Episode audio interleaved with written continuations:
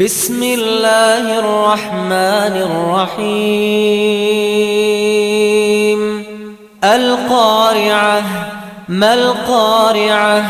وما أدراك ما القارعة؟ يوم يكون الناس كالفراش المبثوث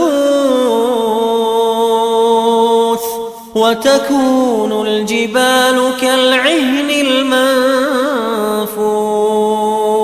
المنفوش فأما من ثقلت موازينه فهو في عيشة راضية.